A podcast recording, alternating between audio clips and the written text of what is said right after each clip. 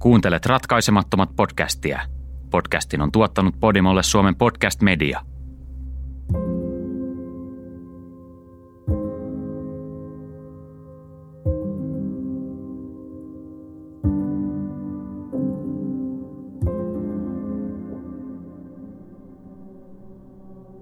Aikaisin lokakuun 22. päivän aamuna vuonna 2001 Celestine Kerseen soitti hätäkeskukseen hätääntyneen kuuloisena. Celestine, joka asui Prince Georgein piirikunnassa Marylandissa, kertoi hätäkeskukselle hänen miehensä, 47-vuotiaan Joseph Kerseen Jr.in, löytyneen makaamasta kylpyhuoneen lattialta. Joseph oli ilmeisesti tuupertunut mennessään vessaan. Hänellä oli hengitysvaikeuksia – Celestinin mukaan hänen oli itse asiassa vaikea pysyä tajuissaan, puhumattakaan puheen tai selkeiden ajatusten muodostamisesta. Kun hätäkeskuksen työntekijä kysyi, pystyykö Joseph puhumaan normaalisti, Celestin vastasi, ei, hän hengittää niin vaikeasti. Välillä hän ei sano mitään, mutta kyllä hän pystyy puhumaan. Celestin kertoi hätäkeskuspäivystäjälle, että hänen miehensä oli ollut Etelä-Marylandin sairaalassa lokakuun 21. päivänä. Joseph oli kamppailut astman kanssa koko elämänsä, mutta oli muutamaa päivää aiemmin alkanut kärsiä vakavista hengitysoireista. Oireet olivat vaivanneet häntä töissäkin, ja hän oli joutunut lähtemään aiemmin kotiin ainakin kerran. Edellispäivänä sunnuntain Jumalan palveluksessa Joseph oli suorastaan pyörtynyt messun aikana, mutta vironnut ja osallistunut ehtoolliseen – Myöhemmin pariskunta oli käynyt Etelä-Marylandin sairaalassa tutkituttamassa Josephin. Hänellä oli todettu nestehukka. Hänelle annettiin lääkettä, minkä jälkeen hänet kotiutettiin. Celestinin puhelun jälkeen hätäkeskus lähetti ambulanssin heidän asunnolleen. Joseph Kerseen Jr. otettiin sairaalaan 5.45 aamulla, mutta tulos oli sama kuin edellispäivänäkin. Josephista tuli vuoden 2001 kolmas Bernaruton kuolonuhri. Myöhemmin samana päivänä kaksi muuta postin työntekijää joutui sairaalaan vakavien oireiden vuoksi. Heidän tilansa oli vakaa, mutta heille todettiin Bernaruton hengitysteitse tarttuva muoto. Yhdeksän muun epäiltiin sairastuneen, sillä heillä oli samanlaisia oireita. Lokakuun 23. päivänä Bernaruttua löydettiin kirjeitä avaavasta koneesta, joka seuloi Valkoisen talon postia Washingtonissa – Tämä herätti pelkoa tiedotusvälineissä, mikä johti George W. Bushin surullisen kuuluisaan lausuntoon. Minulla ei ole pernaruttoa. New Jerseyssä jälleen yhdellä postin työntekijällä todettiin hengityksen kautta saatu pernarutto. Floridasta saatiin kuitenkin hyviä uutisia, sillä Ernesto Blanco, Amin 73-vuotias postityöntekijä, kotiutettiin sairaalasta 23 päivän jälkeen. Lokakuun 24. päivänä Yhdysvaltain korkein lääkintäviranomainen David Satcher myönsi, että viranomaiset olivat olleet väärässä. Hän sanoi, että viranomaiset eivät reagoineet tarpeeksi nopeasti väitteisiin saastuneista kirjeistä ja että heidän olisi pitänyt kuunnella postin työntekijöitä tarkemmin. Vain lyhyen matkan päässä Marylandissa kerrottiin kolmesta uudesta hengitysteitse tarttuneesta Pernarutto-tapauksesta – jotka kaikki liittyivät enemmistöjohtaja Tom Dashlelle viikkoa aiemmin lähetettyihin kirjeisiin. Lokakuun 25. päivänä ulkoministeriön postihuoneen työntekijä joutui sairaalaan Washingtonissa Pernaruton vuoksi. Mahdollisten tartuntojen määrä oli jo toista kymmentä. Thomas Morrisin ja Joseph Kerseenin kuoltua tunnelma postin ja kongressin työntekijöiden keskuudessa oli kireä – vain kolmessa viikossa siitä, kun Robert Stevensin ilmoitettiin saaneen pernaruttotartunnan Palm Beachissa Floridassa, varmuuden vuoksi antibiootteja ottavien amerikkalaisten lukumäärä oli noussut kymmeneen tuhanteen. Tom Ridge, joka oli juuri pestattu johtamaan Valkoisen talon uutta kotimaan turvallisuusvirastoa, oli aloittanut toimessaan lokakuun kahdeksas. Hän joutui heti tulilinjalle ja Pernarutto-uhasta tuli hänen tärkein tehtävänsä – Ridgin lausunto aiheesta tiedotusvälineille ei varmastikaan ollut herättämättä pelkoa. Vastassamme on selvästi varjoissa vaaniva vihollinen, varjosotilaat. Ihmiset, jotka eivät välitä ihmiselämästä. He ovat päättäneet murhata viattomia ihmisiä. Tuolloin lokakuun 25. päivänä Yhdysvaltain postilaitos alkoi tehdä rakennuksiinsa pistokokeita, jotta saastuneet kirjeet saataisiin pois jakelusta. Seuraavana päivänä korkein oikeus Washingtonissa suljettiin, jotta se voitiin tutkia Pernaruton varalta. Sekä New Yorkissa että Floridassa postin työntekijät alkoivat vaatia, että mahdollisesti saastuneet rakennukset suljettaisiin. Työntekijät kokivat, että altistuminen Pernarutolle oli varteen otettava uhka. Jopa ammattiliitot uhkasivat haastaa postilaitoksen oikeuteen, mikäli vaatimuksiin ei suostuttaisi. Yhdysvaltain armeijan lääketieteellistä tutkimusta ja kehitystä tekevät tutkijat ja analyytikot pyrkivät selvittämään, kuinka samanlaisia kirjeistä löytyneet Pernaruton eri kannat olivat. He vertailivat New Yorkissa NBC Newsiin ja New York Postiin saapuneita kirjeitä senaattori Dashlelle lähetettyyn kirjeeseen. Kenraalimajuri John Parker kertoi tutkimuksen tuloksista. Teemme kovasti työtä määritelläksemme kaikki mahdolliset näytteeseen liittyvät piirteet ja jatkamme tätä tutkimustyötä. Ja minulla ei ole lopullisia vastauksia ennen kuin tutkimukset ovat valmiita. Seuraavan muutaman päivän aikana ei kuulunut uutisia pernaruttotartunnoista tai tutkimuksen läpimurroista. Hiljaisuus kesti kuitenkin varsin lyhyen aikaa, sillä pian paljastui, että uusi tartunta oli tapahtunut New Yorkissa. Kathy T. Nguyen oli Manhattanin silmä, korva, nenä ja kurkkutautien sairaalan työntekijä. Hän työskenteli sairaalan tarvikevarastossa. Toimisto, jossa hän työskenteli, oli ollut aiemmin postihuone, mutta nykyisin se ei ollut lähelläkään rakennuksen postihuonetta. Nguyen oli muuttanut Vietnamista Yhdysvaltoihin 1970-luvun puolivälissä ja mennyt pian sen jälkeen naimisiin. Hän sai miehensä kanssa pojan ennen kuin he erosivat vuonna 1982. Kathy muutti asuntoon New Yorkissa, jossa hän oli asunut siitä lähtien. 1990-luvun alkupuolella, noin kahdeksan vuotta ennen työtään sairaalassa, Kathin poika kuoli moottoripyöräonnettomuudessa, minkä jälkeen hänellä ei oikeastaan ollut perhettä. Kerran tai kaksi hänen serkkunsa Vietnamista oli tullut käymään, mutta hän eli yksin hiljaista elämää. Lokakuun 25. päivänä Kathy sanoi ystävälleen, että hänen silmänsä olivat kipeät. Hän kuulema sanoi toistuvasti, olen väsynyt, olen väsynyt. Lokakuun 27. päivänä Kathin oireet alkoivat edetä. Hänellä oli särkyjä, vilunväreitä ja matala kuume.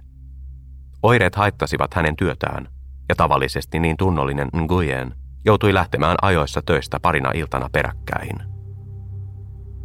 Lokakuun 28. päivänä, kun hänen hengityksensä alkoi vaikeutua, hän pyysi talonmies David Cruzia viemään hänet läheiseen Lennox Hillin sairaalaan.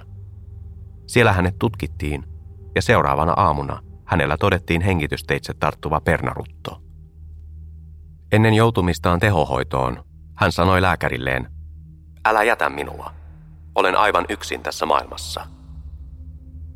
Kathin tila oli erittäin vakava ja hänet laitettiin samana päivänä hengityskoneeseen.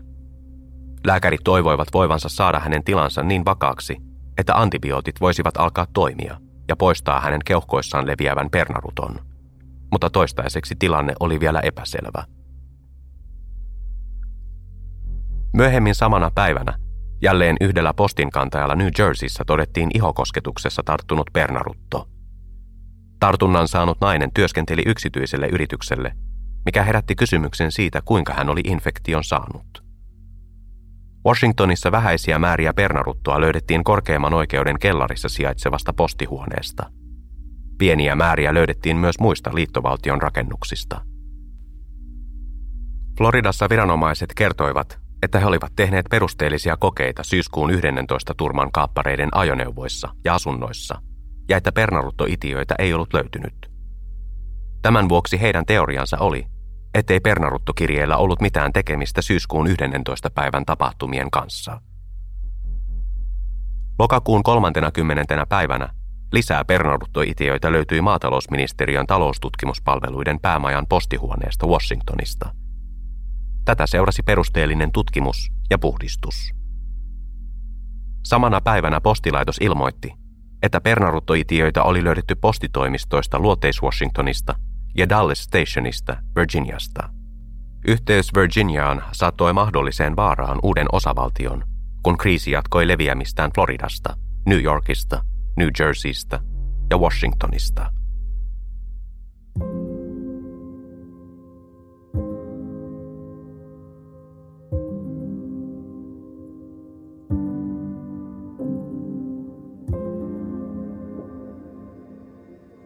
Lokakuun 31. ensimmäisenä päivänä Kathy T. Nguyenista, 61-vuotiaasta newyorkilaisesta varastotyöntekijästä, tuli hengitysteitse tarttuvan pernaruton neljäs kuolonuhri. Häntä muistelivat naapurit ja samassa rakennuksessa asuneet ihmiset, sillä hänellä ei ollut juurikaan omaa perhettä. Töissä ollessaan hän oli omissa oloissaan ja eli muutenkin hiljaista elämää.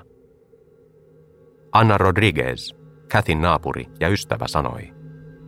Hän oli ystävällinen ja hiljainen, tyytyväinen omissa oloissaan. Rakennuksessa asuvat olivat kuin perhettä hänelle. Kun Kathy kuoli, hänen 18 000 dollarin henkivakuutukselleen ei ollut saajia. Osa siitä käytettiin hänen hautajaiskuluihinsa. Loput menivät ammattiliiton vakuutusrahastoon. Kathyn naapuri Anna sanoi, että hän ja talon muut asukkaat järjestivät Kathyn hautajaiset ja muistotilaisuuden. Sytytimme kynttilät, koska ajattelimme niiden saattelevan hänen sielunsa taivaaseen. Monet halusivat kunnioittaa Katin muistoa, koska he ajattelivat häntä lämpimästi. Hän oli mukava rouva.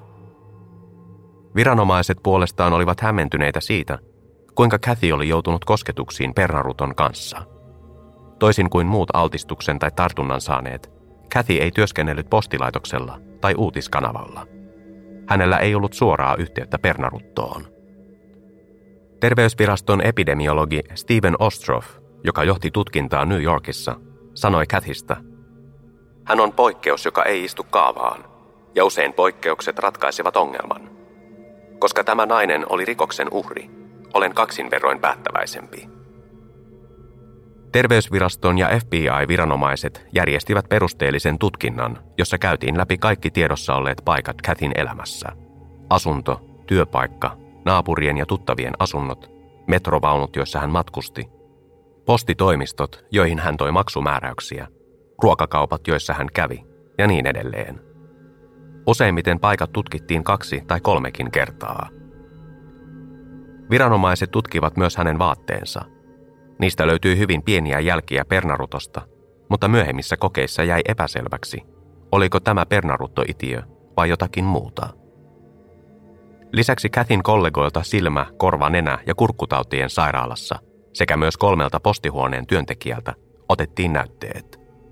Kokeissa ei ilmennyt mitään. Kathin altistumiselle ei löydetty järkevää syytä. Se on jäänyt arvoitukseksi näihin päiviin saakka. Lokakuun 31. päivänä, Halloweenina, suljettiin epäilyn iholta tarttuvan pernaruttotartunnan vuoksi myös merkittävä postikeskus New Jerseyssä. Samaan aikaan Washingtonissa avattiin kolme postikeskusta, niiden oltua suljettuna viikkojen ajan puhdistuksen vuoksi. Kaksi päivää myöhemmin, marraskuun toisena päivänä, FBIn johtaja Robert Mueller ilmoitti kahden viikon perusteellisen tutkinnan jälkeen, ettei FBIlla vieläkään ollut tietoa siitä, kuka Pernarutto-kirjeiden takana oli. Hän vetosi yleisöön ja muistutti, että vastauksiin johtaneen vihjeen antanut saisi miljoonan dollarin palkkion. Tutkinnan silloisesta tilasta kertomisen lisäksi Mueller sai tiedotusvälineiden vihat niskoilleen. Media syytti FBIta hitaasta reagoinnista pernaruttoepidemian ensimmäisten päivien aikana. Seuraavien päivien aikana FBI aktivoitui erityisesti Washingtonin alueella – Paikallisen postinkuljetuksen keskeyttäminen oli saattanut karanteeniin satoja postikonttoreita, joista FBI alkoi ottaa näytteitä Pernaruton varalta. Myöhemmin samana päivänä terveysviranomaiset vahvistivat, että sekä New Yorkissa että Washingtonissa oli löydetty lisää jälkiä Pernarutosta. Marraskuun yhdeksäntenä päivänä viranomaiset vihdoin avasivat Amin päämajan Boca Ratonissa, Floridassa – Toimistorakennuksen tutkimukset oli saatettu loppuun. Pernaruttoaltistusta ei oltu löydetty, mutta ei myöskään vakuuttavaa todistusaineistoa, joka olisi valaissut asiaa. Työntekijöiden kuvailemaan rakkauskirjettä Jennifer Lopezille ei ollut löydetty, kuten ei myöskään muita kirjeitä, joista löytyy jäämiä Pernarutosta. Myöhemmin samana päivänä FBI ilmoitti uskovansa, että Pernaruttokirjeiden tekijä oli yksinäinen susi, jolla ei ollut yhteyksiä terroristijärjestöihin.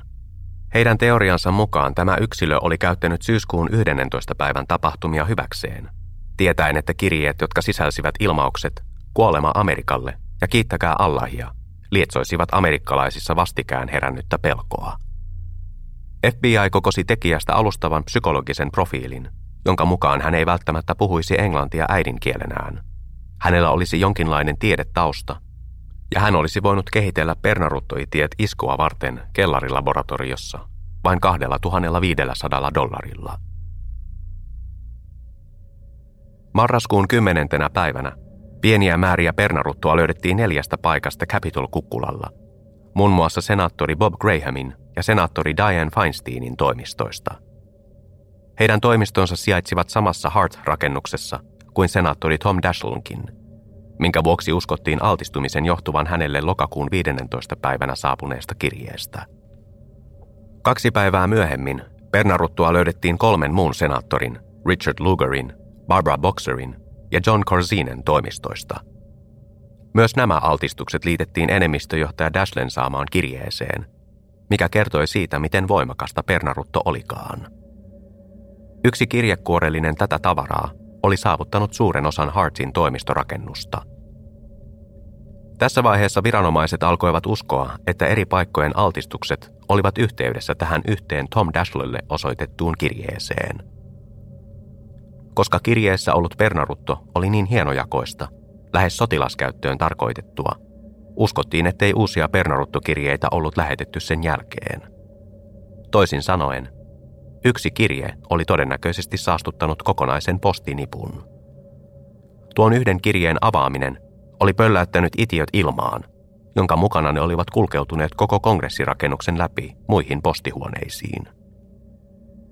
Senaattori Dashlelle lähetetty kirje oli kulkenut lajittelija numero 17 läpi Brentwoodin rakennuksessa Washingtonissa, missä se oli jättänyt jälkeensä pieniä pernaruttoitiöitä postihuoneen lajittelukoneiden sisään koska lajittelukoneet puhdistettiin paineilmalla. Viranomaiset uskoivat, että puhdistus oli aiheuttanut Brentwood-rakennuksessa ilmavirtoja, joiden mukana pernaruttoitiöt olivat kulkeutuneet ympäri rakennusta ja kiinnittyneet kaikkeen, mihin kykenivät. Monia pernaruttoitiöitä oli löytynyt myötätuuleen lajittelijan numero 17, minkä vuoksi uskottiin altistumisten tulleen yhden saastuneen kirjeen mukana. Huomattavaa on, että postin työntekijät Thomas Morris Jr. ja Joseph Cursin Jr., jotka olivat kummatkin kuolleet hengitysteitse tarttuneeseen pernaruttoon viikkoa aiemmin, olivat työskennelleet myötätuuleen lajittelija 17. Marraskuun 17. päivänä ilmoitettiin uuden senaattori Patrick Leahille osoitetun kirjeen löytyneen. Kirje oli ohjattu ulkoministeriön lisärakennuksen Sterlingissä Virginiassa, koska sen postinumero oli luettu väärin. Kirje löydettiin vain siksi, että Sterlingin postirakennuksen työntekijä David Hose sairastui hengitysteitse tarttuneeseen pernaruttoon. Kuten sanottua, kirje oli osoitettu Patrick Leahille, joka oli senaatin oikeusvaliokunnan puheenjohtaja. Kuten senaatin enemmistöjohtaja Tom Dashlelle osoitettu kirje, tämäkin oli leimattu Trentonissa, New Jerseyssä samoihin aikoihin – Tarkemmissa tutkimuksissa kävi ilmi, että kirje oli lähes identtinen Dashlen kirjeen kanssa. Se sisälsi saman viestin samalla käsialalla sekä samaa korkealuokkaista pernaruttoa. Myöhemmin paljastui, että kirje sisälsi 23 000 pernaruttoitiötä, mikä oli enemmän kuin tarpeeksi kahteen kuolettavaan annokseen. Muutamaa päivää myöhemmin pernaruttojäämiä löydettiin jälleen kahdesta postihuoneesta toimistoista – jotka kuuluivat senaattori Ted Kennedylle ja senaattori Christopher Doddille.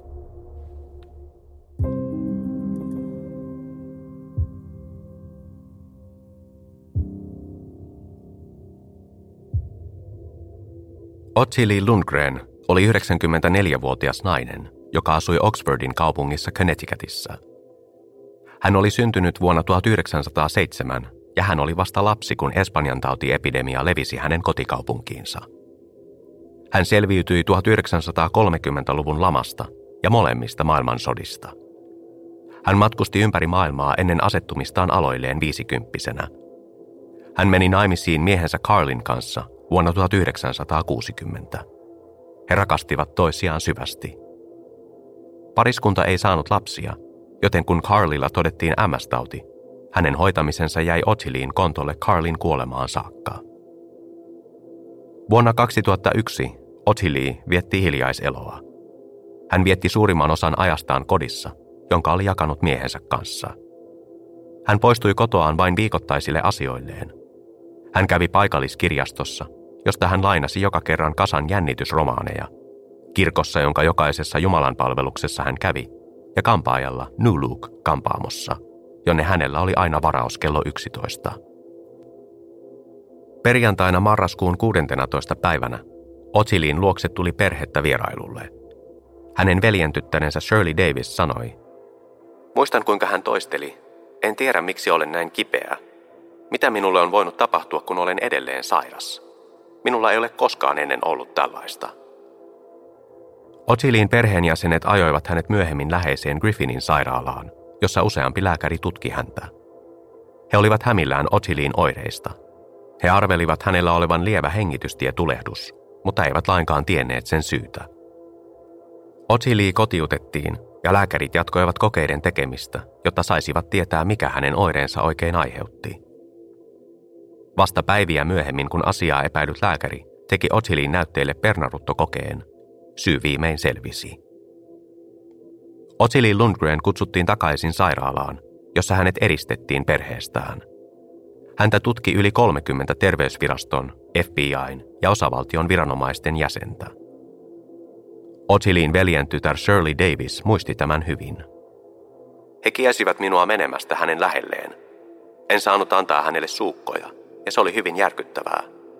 En voinut ymmärtää, että täti Parkani, joka ei tekisi pahaa kärpäsellekään, voisi saada oireita siitä jauheesta, ja ettei hänen vuokseen voitu tehdä mitään. Otili pidettiin sairaalassa huolellisen tarkkailun alaisena, jossa hän marraskuun 21. päivänä kuoli. Hänestä tuli hengitysteitse tarttuvan pernaruton viides uhri. Viranomaiset olivat puulla päähän lyötyjä. He eivät löytäneet mitään yhteyttä 94-vuotiaan Otili Lundgrenin ja muiden pernaruttotapausten välillä. Itse asiassa hän vaikutti olevan ensimmäinen Connecticutissa altistunut, puhumattakaan itse taudin saamisesta. Otilille järjestettiin hautajaiset ja muistotilaisuus, mutta eräs hänen viimeisistä toiveistaan piti jättää toteuttamatta. Otili oli jo pitkään toivonut tulevansa haudatuksi miehensä Carlin viereen läheiselle hautausmaalle. Pernaruttoinfektion vuoksi terveysviranomaiset kuitenkin vaativat hänen tuhkaamistaan. Otsilin tuhkat haudattiin hänen miehensä viereen, jossa ne lepäävät tänäkin päivänä. Tapauksen pitkällisessä tutkinnassa yritettiin löytää vastaavuuksia Lundgrenin tapauksen ja muiden pernaruttoaltistusten välillä. Terveysviraston johtaja, tohtori Jeffrey P. Copland, sanoi, Tutkimme kaikki mahdolliset altistuksen syyt. Olemme laatineet listan mahdollisista altistustavoista, jotka selittäisivät, kuinka pernaruton on voinut saada 94-vuotias rouva, joka lähinnä pysyttelee kotonaan. Kotiin saapuvat asiat ovat ykkösepäytyjä, ja viime aikojen tapaukset huomioon ottaen posti on eräs niistä. Lundgrenin kodista ja hänen tavaroistaan otetuista näytteistä ei löydetty merkkejä altistumisesta pernarutolle, joten viranomaiset uskoivat hänen saaneen roskapostia, joka oli ollut kontaktissa senaattori Tom Dashlelle ja senaattori Patrick Leahylle lähetettyjen kirjeiden kanssa. Marraskuun 23. päivänä löydettiin ensimmäinen viite pernarutosta Yhdysvaltain ulkopuolella, kirjeessä, joka oli osoitettu lääkärille Chilessä – Kirje oli lähetetty kuljetusyhtiö DHLn kautta ilmeisesti Orlandosta, Floridasta Sveitsiin. Se oli leimattu Sveitsissä Syrihin ulkopuolella, josta se oli lähetetty Chileen. Vastaanottaja, tohtori Antonio Banfi, oli lastenlääkäri Santiagolaisessa lastensairaalassa. Hän huolestui kirjeen sisällöstä.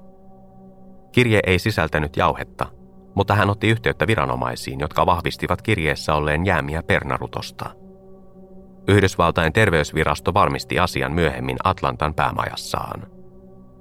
On epäselvää, miksi kirje oli osoitettu chileläiselle lastenlääkärille, mutta viranomaisten teorian mukaan se ei ollut yhteydessä aiempiin amerikkalaisille poliitikoille ja uutiskanaville lähetettyihin kirjeisiin.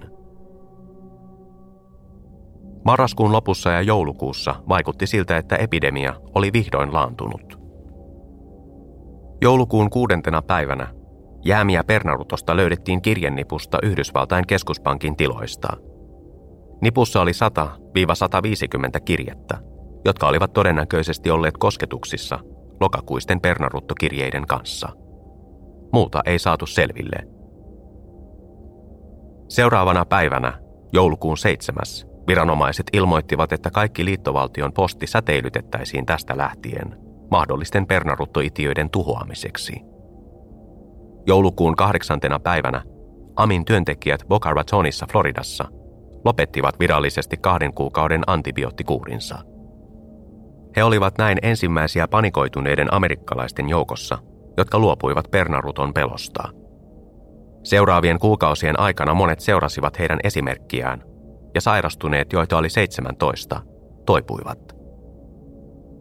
Viittä kuollutta, Robert Stevensia, Thomas Morris Jr. Joseph Kirstein Jr. Kathy Nguyenia ja Ottilie Lundgrenia muistettiin tuntemattoman vihollisen, tuntemattoman hyökkääjän levittämän tartunnan uhreina. Pernaruton aiheuttama paniikki hälveni, mutta moni kyseli edelleen, miksi tällaista oli tapahtunut ja kuka siitä oli vastuussa – Tutkimuksissa ei ollut onnistuttu varmistamaan mahdollista motiivia pernaruttokirjeiden takana. Epidemian ensimmäisinä päivinä Robert Stevensin kuoleman jälkeen nimettömät lähteet kertoivat tiedotusvälineille, että uskoivat kirjeiden olevan yhteydessä syyskuun 11 tapahtumiin ja jopa samojen järjestöjen olevan mahdollisesti niiden takana. Tiedetään, että eräs valkoisen talon avustajista vuosi toimittajille presidentti George W. Bushin ja varapresidentti Dick Cheneyin painostaneen FBIn johtajaa Robert Milleria ilmoittamaan julkisesti, että tapauksilla oli yhteys Afganistaniin. He halusivat suuren yleisön tuen yhä kasvavalle terrorismin vastaiselle sodalle. Tulevina kuukausina yhteys Irakiin alkoi muodostua, mikä kuten tiedämme, teki valtiosta valkoisen talon vihan kohteen seuraavien vuosien ajaksi. Nimetön lähde CIAstä kertoi The Guardianille vuonna 2001. Tätä tavaraa ei tehdä Afganistanin luolissa. Tämä on todennäköisyysnäyttöä valtion tiedustelupalvelun osallisuudesta. Ehkä Iranissa on mahdollisuuksia siihen, mutta se ei ole poliittisesti todennäköistä. Jää vain Irak.